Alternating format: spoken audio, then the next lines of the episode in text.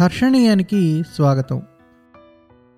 రచయిత ప్రతివాడు తాను రాస్తున్నది ఏ మంచికి హాని కలిగిస్తుందో ఏ చెడ్డకి ఉపకారం చేస్తుందో అని ఆలోచించవలసిన అవసరం ఉందని నేను తలుస్తాను. ఈ మాటలన్నది తెలుగు కథా రచయితల్లో అగ్రగణ్యుడిగా కొనియాడబడే శ్రీ రాచకొండ విశ్వనాథ శాస్త్రి గారు.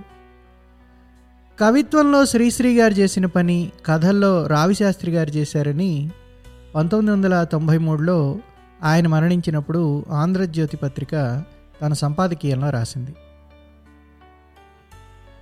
తన రచనలకు ప్రదానం చేసిన సాహిత్య అకాడమీ పురస్కారాన్ని ఆంధ్ర యూనివర్సిటీ వారి కళాప్రపూర్ణ బిరుదును ఆయన తిరస్కరించడం జరిగింది. ఇప్పుడు మీరు వినబోయే వర్షం ఆయన రచించిన అనేక అత్యుత్తమ కథల్లో ఒకటి. ఈ కథను హర్షణీయం ద్వారా మీకు అందించడానికి తన అనుమతినివ్వడమే గాక ఆడియో రూపంలో రావడానికి ఎంతో సహకరించిన శ్రీ రాచకొండ ఉమాకుమార శాస్త్రి గారికి మా కృతజ్ఞతలు.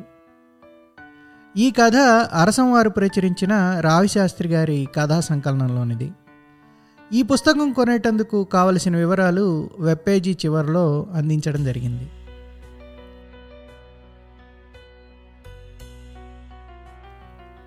వర్షం దబాయించి జబర్దస్తీ చేస్తుంది.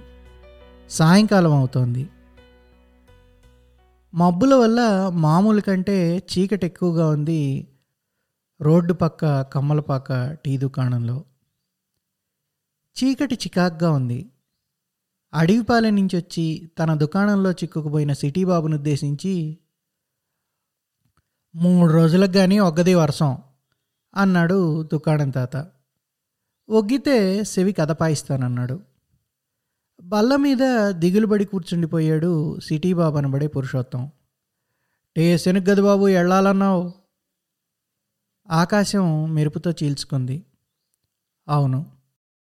అబ్బో ఎక్కడా? రెండు కోసులుందే అన్నాడు దుకాణం తాత. పిడుగుపడ్డట్టుగా ఉరిమింది. ఏమిటి? రెండు కోసులుందయ్యా బాబు. బొగ్గుల కోసం కుర్రోడిని అక్కడికే తగిలినాను. చదువుకోనేది కానీ నాకెరికే రెండు కోసులుంది. అది రెండు వేల మైళ్ళ దూరం అన్నట్టుగా చెప్పాడు దుకాణం తాత. బస్సు దొరకదా? అని హీనస్వరంతో అడిగాడు పురుషోత్తం. ఈ వర్షంలో బస్సు రాగలదా? ఏ రేటి నీకు? ఓ తప్పుడే రాదు. మా కుర్రోడు నడిసే వెళ్ళాడు పురుషోత్తానికి కొంచెం గాబరా వేసింది. అత్యవసరమైన పని మీద అతను కలకత్తా వెళ్ళవలసి ఉంది. మూడు రోజుల లోపల అక్కడికి వెళ్ళాలి అంటే మరో రెండు గంటల్లో అతను స్టేషన్ చేరుకోవాలి. బస్సు రాదట. బళ్ళు కనిపించవు. వర్షం చూస్తే పెను ప్రళయంలా ఉంది. నేను కలకత్తా వెళ్ళాలే అన్నాడు పురుషోత్తం. ఏ ఊరు? అబ్బో శానా దూరమే. అక్కడికి వెళ్ళాలా నువ్వు? అవును అన్నాడు పురుషోత్తం. వెళ్ళలేవు చాలా ఖచ్చితంగా చెప్పాడు దుకాణం తాత. దిగులుపడి కూర్చుండిపోయాడు పురుషోత్తం. కత్తుల్లా మెరుపులు మెరుస్తున్నాయి. కొండలు బద్దలైనట్టు ఉరుములు ఉరుముతున్నాయి. శివాలెత్తి గాలి పరిగెడుతోంది. పగబట్టినట్టుగా వర్షం తెగబడుతోంది. చీకటి పట్టిన పాకలో కొత్త పంట్లం కొత్త చొక్క కొత్త జోళ్ళు బాగా కనిపిస్తున్నాయి. ఆ మూడు పురుషోత్తం వేసుకున్నాడు. అతన్ని బాగా చూడాలి అంటే దీపం వెలిగించి చూడాలి. అతను చక్కనివాడా? ఒప్పుకునేవాళ్ళు తక్కువ. అతని నడుం మాత్రం చక్కగా సన్నగా ఉంటుంది. అతను సింహమధ్యముడే కానీ సింహంలా ఉండడు. అతని పదిహేనో ఏట ఇరవై ఏళ్ళుండవా? అని చాలామంది అనుకునేవారు. దుకాణం తాతని ఆ సమయంలో అడిగితే నలభై దగ్గరుండవా? అని అడగగలడు. పురుషోత్తం పాతిక సంవత్సరాల క్రితం పుట్టాడన్న సంగతి ఆ పుట్టుకు తెలిసిన వాళ్ళకి తప్ప మరొకరికి తెలియదు.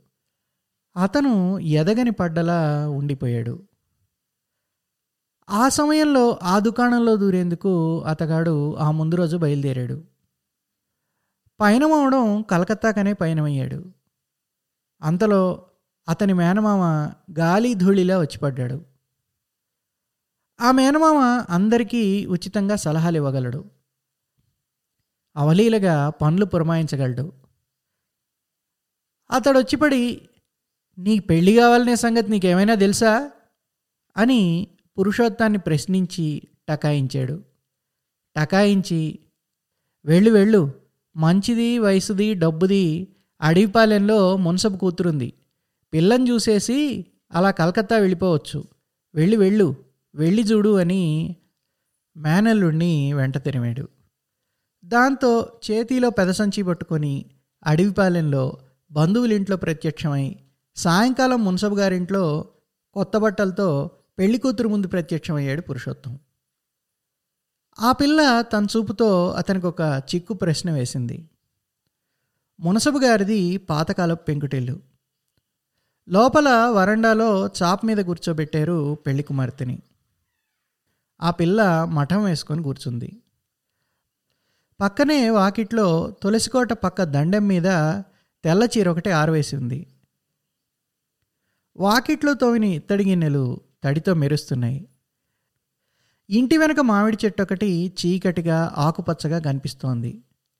దాని పక్కనే కొబ్బరి చెట్టు ఒకటి నిటారుగా ఎత్తుగా గంభీరంగా మామిడి చెట్టు కోసం ప్రాణాలు ఇవ్వడానికి సిద్ధంగా నిల్చుంది. అస్తమించడానికి తటపటాయిస్తూ దూరాన సూర్యుడు ఆకాశంలో అవతల గుమ్మం దగ్గర నిల్చున్నాడు. అంతలో గది తలుపులన్నీ గప్పున తెరిచి ఆకాశం అంతటా కుంకాన్నెవరో కుమ్మరించారు. అంతటా చెట్టున మామిడి చిగుళ్ళు చెట్టున కొబ్బరి కొమ్మలు సంతోషంతో మోగునవ్వు నవ్వాయి ఆరవేసిన తెల్లచీర వెలుగుని వరండా అంతటా ఎర్రగా గుప్పున వెదజల్లింది. మెరిసే ఇత్తడి గిన్నెలు రాగి రంగు కలుపుకొని బంగారంలా మెరిసాయి. తులసికోటలో తులసి మొక్క నర్తకిలా నిల్చుంది. దీపపు వెలుగున దేవి విగ్రహంలా కనిపిస్తోంది పెళ్ళికూతురు ఆమె తల కొంచెం దించి రెప్పలు కొంచెం పైకెత్తి పురుషోత్తాన్ని నిదానంగా పరిశీలనగా చూసింది. ఆమె కళ్ళు విశాలంగా స్వచ్ఛమైన నీటితో నిండిన తటాకాల్లో ఉన్నాయి. మారుమూల కుగ్రామంలో ఉన్నప్పటికీ ఆ తటాకాలు మెరిసే చుక్కల్ని వెలిగే చంద్రుణ్ణి మండే సూర్యుడిని కూడా సుస్పష్టంగా చూడగలవు. అవి చాలా దూరం చూడగలవు. ఏవేవో ప్రశ్నలు వేసి కూతురి చేత జవాబులు చెప్పిస్తోంది తల్లి.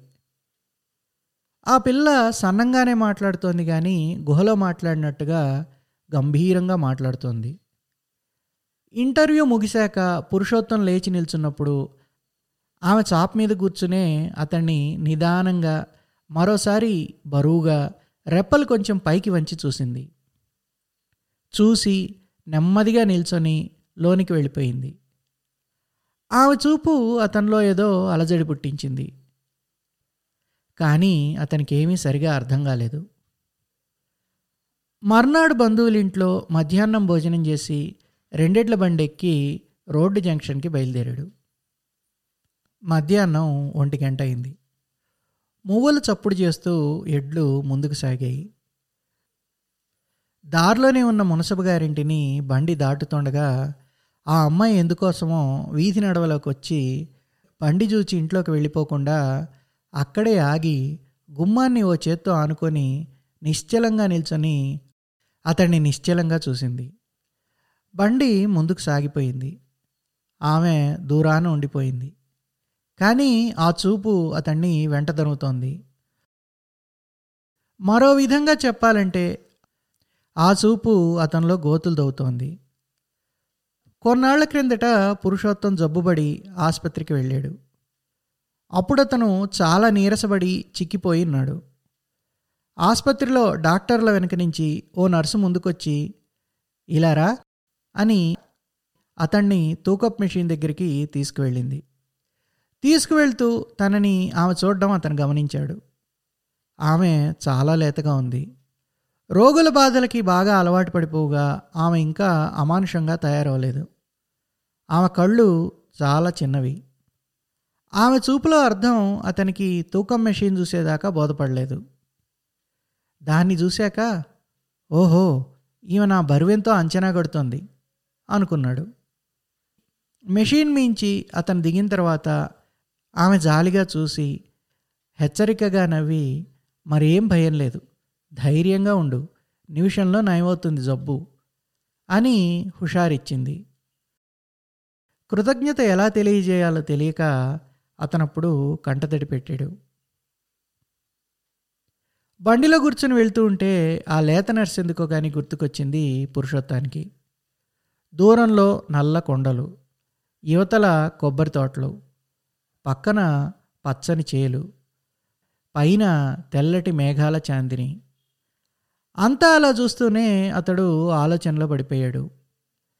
నేను సరైన బరువులేనా? అని ఓసారి అనుకున్నాడు.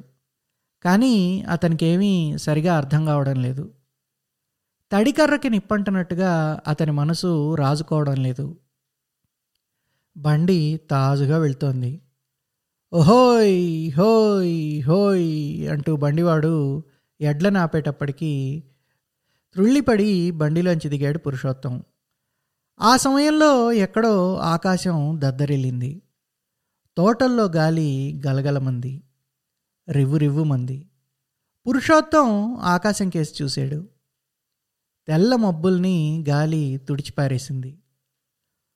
ఓ పక్క నల్ల మబ్బులు లావాలా పెనుగడ్డలా పెళ్ళుబికి వాహినిగా విజృంభించి ముందుకొస్తున్నాయి.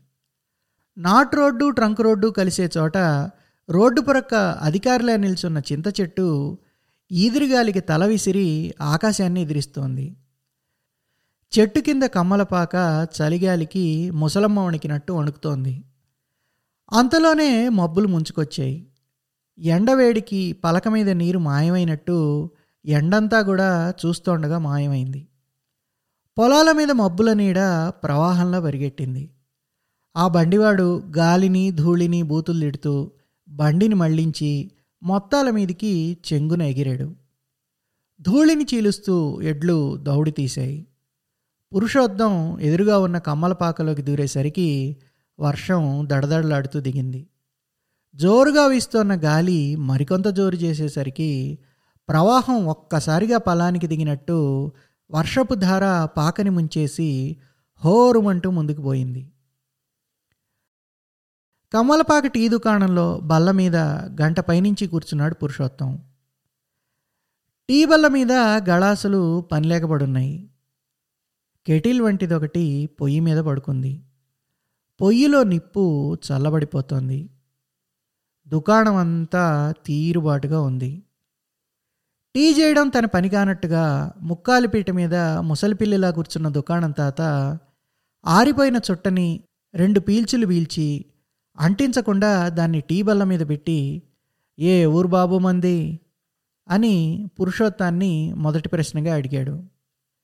తరువాత వరుసగా నెమ్మదిగా కమ్మల చూరు నుంచి వానజల్లుకి ఒకటొకటిగా నీటి బొట్టు తాజాగా కిందికి దిగినట్టు ప్రశ్నల్ని వరుసగా దింపడం ప్రారంభించాడు.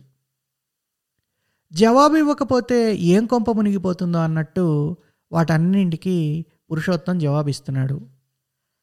అన్నీ తెలుసుకుని ఆఖరికి నువ్వు వెళ్ళదలుచుకున్న చోటికి వెళ్ళలేవు అని ఖచ్చితంగా పురుషోత్తంతో చెప్పేసి అందు గురించి సంతృప్తిపడి నవ్వుకున్నాడు దుకాణం తాత.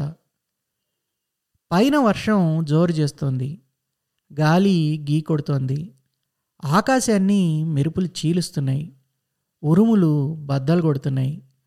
కొండలన్నీ వానతాకిడికి మొండికెత్తి నిల్చున్నాయి.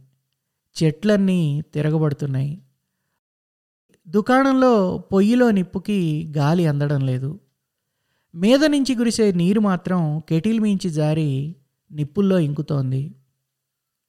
నవ్విన నవ్వుని మాసిన గడ్డంలో మాయం చేసి బొగ్గులకెళ్ళాడు కూర్రోడు ఇంకా రానేది బాబు. ఎక్కడుండిపోనాడో ఏదో అన్నాడు దుకాణం తాత.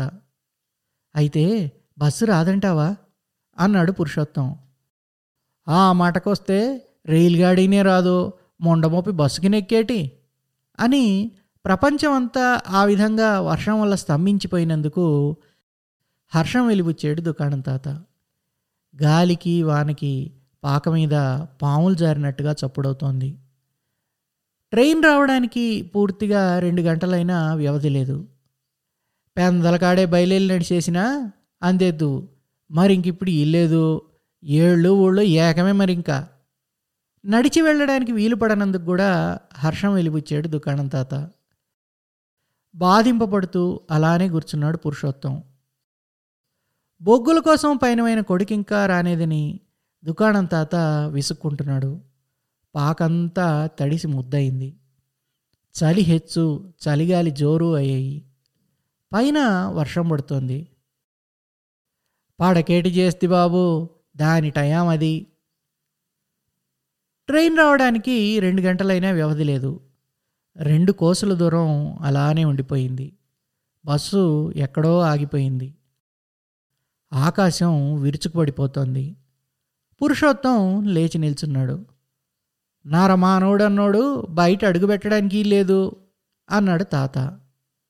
రెస్ట్ లేని వాళ్ళ పురుషోత్తం అటు ఇటు తిరిగాడు. పని లేక గింజుకున్న వాళ్ళలాగా గింజుకున్నాడు. ఆ గుందా బాబు అడిగాడు తాత. లేదు. ఉండదనే అనుకున్నానులే. నీటిలో అగ్గి పుట్టించాలి కానీ మరి దొరకదు. ఈడు చూస్తే ఇంకా రాలేదు. ఎక్కడ చెక్కడి పోనాడో ఏటో. గేటు కాడ నుండి బొగ్గులు పట్టుకొస్తానని పారెళ్ళాడు బాబు. కుర్రోడే కానీ శండశాసనం ఉండకొడుకులే వర్షమేనన్న మాటేటి. దిమదిమలాడుతూ ఏనుగులు దిగేసినా నెక్కసేయడు. కుర్రవాడు వెళ్ళడం బొగ్గులు తేవడం ఏనుగులు దిగడం వీటి గురించి వినడం లేదు. పురుషోత్తం చుట్టూ పాకంతా బందికానాలా అవుపిస్తోంది అతనికి ఇనుప ఊచలు దిగ్గొడుతున్నట్టుగా వర్షధారలు చుట్టూ దిగుతున్నాయి. అతను ఆలోచనలతో ఉక్కిరి బిక్కిరి అవుతున్నాడు. పరిస్థితులకి చిరాకు పడిపోతున్నాడు. వెళ్ళి వెళ్ళంటే వెళ్ళిపోయి వచ్చాడు తను. ముందు కలకత్తానే వెళ్ళి అక్కడి పరిస్థితులు చూసుకొని ఆ తర్వాతే వచ్చి పెళ్ళి కూతుర్ని చూడవలసింది. ఎప్పుడూ ఇలాగే అవుతోంది. ఆ పిల్ల కరెక్ట్గానే ఆచోకీ కట్టినట్టుంది. ఛ తనెప్పుడు ఇంతే. కలకత్తా రావాల్సిమా? అన్నారు. వస్తున్నానన్నాడు. అడవిపాలెం బో అన్నాడు మామ. పోతున్నానన్నాడు. చిన్నప్పటి నుంచి కూడా ఇంతే. చదువుకోకపోతే చెడిపోతావు. చదువుకో అన్నారు. చదువుకుంటానన్నాడు. బుద్ధిగా ఉండకపోతే బాగుపడవు స్మి అన్నారు. బుద్ధిగా ఉంటానని లెంపలు వేసుకున్నాడు. మజా లేని వెధవలు మంచిగానే ఉంటారు మరి అన్నాడు ఒక స్నేహితుడు. అవునవునని తను ఒప్పుకున్నాడు ఇలాగే అన్నీను. ఈ ఈత రాకుండా నీటిలోకి దిగేవి జాగ్రత్త. దిగను. దీపం లేకుండా చీకట్లో నడిచేవి జాగ్రత్త. నడవను. చక్కని రాజమార్గాలుండగా సందులంటే తిరిగేవి జాగ్రత్త. తిరగను. వాళ్ళు ఎలా చేస్తే నీకెందుకు? వాళ్ళ జట్టీల్లోకి నువ్వు వెళ్ళేవి జాగ్రత్త. వెళ్ళను. అన్యాయం అధర్మం నీకేలదంతా నీ పన్ను చూసుకోలేకపోతే తన్నులు తగిలేం జాగ్రత్త? అదంతా నాకెందుకు? ఆ తన్నులు నాకెందుకు? నా పని నేను చూసుకుంటాను? టైఫాయిడు న్యూమోనియా మరేదో ఏదైనా వస్తుంది. వర్షంలో చొరబడేవి జాగ్రత్త. చొరబడినే ఇక్కడే ఉంటాను. తుళ్ళిపడ్డాడు పురుషోత్తం. మరైతే కలకత్తా వెళ్ళడం ఎలాగా? గంటన్నర కంటే మరింక టైం లేదు. ఏం చేయడానికి పాలుపోక పురుషోత్తం మళ్ళీ బల్ల మీద కూర్చోబోతూ ఉండగా దుకాణం తాత చూరి కింద నుంచి రోడ్డు వైపు చూసి వస్తుండు వస్తుండు. అది గది రేసు కుక్కే. పార్రా పార్రా అని ఉత్సాహంతో కేకలు వేశాడు. పురుషోత్తం కూడా వంగుని చూరు కింద నుంచి చూశాడు. ఎదురుగా తిన్నగా దూరానికి కనిపిస్తోంది రోడ్డు. రెండు పక్కల ఉన్న చెట్లు సిపాయిల్లా నిల్చొని అలజడి చేస్తున్నాయి. రోడ్డంతా నీటితో ఏటి కాలవలా ఉంది. అందుమీద ఆరని నిప్పుతున్న కల నీటి మీద బోటుల చెట్లని చీల్చుకొని బాట వేసుకొని వస్తున్నట్టుగా ఓ కుర్రవాడు భుజాన మూట వేసుకొని పరిగెట్టుకొని కొట్టుకొస్తున్నాడు. వచ్చేసినాను తాత అని వచ్చి రావడంతో కేకవేసి మూట నుండి భుజాన్ని సులువుగా దప్పించి బొగ్గు మూటని చక్కున కిందికి విసిరాడు. కుర్రాడికి పన్నెండేళ్ళకు మించి ఉండదు వయసు. సరిగ్గా రేచు కుక్కలాగే ఉన్నాడు. అర నిమిషంలో జుట్టు నుంచి నీటిని నొక్కేసి బట్టల నుంచి నీటిని పిండేసి ఆ పాకలో పొడిగా గంతులు వేశాడు. వర్షంలో దారిలో సత్తే ఏటి చేద్దురా మనవడా అన్నాడు దుకాణం తాత బొగ్గుల మూట విప్పుతూ. మూట విప్పగానే రాక్షస బొగ్గులు నిగనిగ మెరిశాయి వర్షమా మన సంగతి తెలిదేటి తాత? వర్షాన్ని చంపిడిచి పెడతాడు ఈ పోతురాజు. అని మూడు లోకాలు ఏలేవాళ్ళ జవాబు చెప్పి పొయ్యి విసరడానికి విర్రవీగుతూ వెళ్ళాడు కుర్రవాడు. ఆ పాకలో పాతుకుపోయినట్టుగా నిశ్చలుడై నిల్చుండిపోయాడు పురుషోత్తం. ఆకాశం ఒక్కసారిగా గప్పును మెరిసింది. అంతవరకు పురుషోత్తాన్ని వెంటదనివిన పెళ్ళి కుమార్తె చూపు ఆ క్షణంలో అతని ముందుకొచ్చి మూర్తీభవించి నిల్చుంది. ఆమె చూసిన చూపు ఆనాటి నర్సు నవ్విన లేనవ్వు చిగిర్చిన మామిడి మొక్క ఎగిసిన కొబ్బరి చెట్టు ఈదురుగాలి హోరున వర్షం నీటిలో నిప్పు మనిషిలో జ్వాల అన్నీ అతనికి అర్థమయ్యాయి. అర్థయుక్తంగా స్పష్టంగా తెర మీద కథల అతనికి అంతా బోధపడింది. అంతా చూస్తూ అతను అలా నిల్చుండిపోయాడు. పైన వర్షపు ధారలు స్తంభించినట్టుగా అలానే ఉండిపోయాయా అన్నట్టుగా అనిపిస్తోంది. ఆకాశం ఇంకా దట్టంగా మూసుకుంటోందే కానీ పలచబడ్డం లేదు. గుర్రాల్ని కట్టుకొని జామ్మని అన్నింటినీ తొక్కుకుపోతోంది ఈదురుగాలి. మెరుపులు పిడుగులై మబ్బులు గమ్మిన కొద్దీ పాకలో చీకటి చిక్కనవుతోంది. పొయ్యి విసురుతున్న కుర్రవాడు ఇనుముల ఎర్రగా మెరుస్తున్నాడు. కొద్దిసేపు అయింది అటు ఇటు హడావిడిగా తిరుగుతున్న దుకాణం తాత ఏదో గుర్తుకొచ్చినట్టుగా టక్కున ఆగి కళ్ళు జిట్లించి అటు ఇటు చూసి మనవణ్ణి ఓ పోతురాజురే అని పిలిచి ఇప్పుడు ఇక్కడ ఉన్నాడు సిట్టిబాబు ఎక్కడికి పోనాడురా అని ఆశ్చర్యపడుతూ చిట్టిబాబుని ఎన్నెమగానే ఎత్తుకుపోయిందా? అన్నట్టుగా అడిగాడు. అడుగో అన్నాడు పోతురాజు. ఏడి? అడుగు అడుగు అడుగో అని రోడ్డు వైపు చూపించాడు పోతురాజు. ఏటి పప్పు ముద్దలా సతికిలు పడిపోడు. వర్షం ఒగ్గనట్టు పాకొగ్గడనుకున్నాను రే కదిలినాడే అంటూ మోకాళ్ళు వంచి వీపు విరిచి చూరులోంచి పైకి చూశాడు దుకాణం తాత. మసక చీకట్లో తిన్నగా ఈదురుగాలికి ఎదురుగా వర్షాన్ని సరుకు చేయకుండా తెరల్ని ఛేదించుకుంటూ చకచకా ముందుకు వెళ్తున్నాడు పురుషోత్తం. అతన్ని చూసి తల పంకించి హసించి శభాసో అని మెచ్చుకున్నాడు దుకాణం తాత.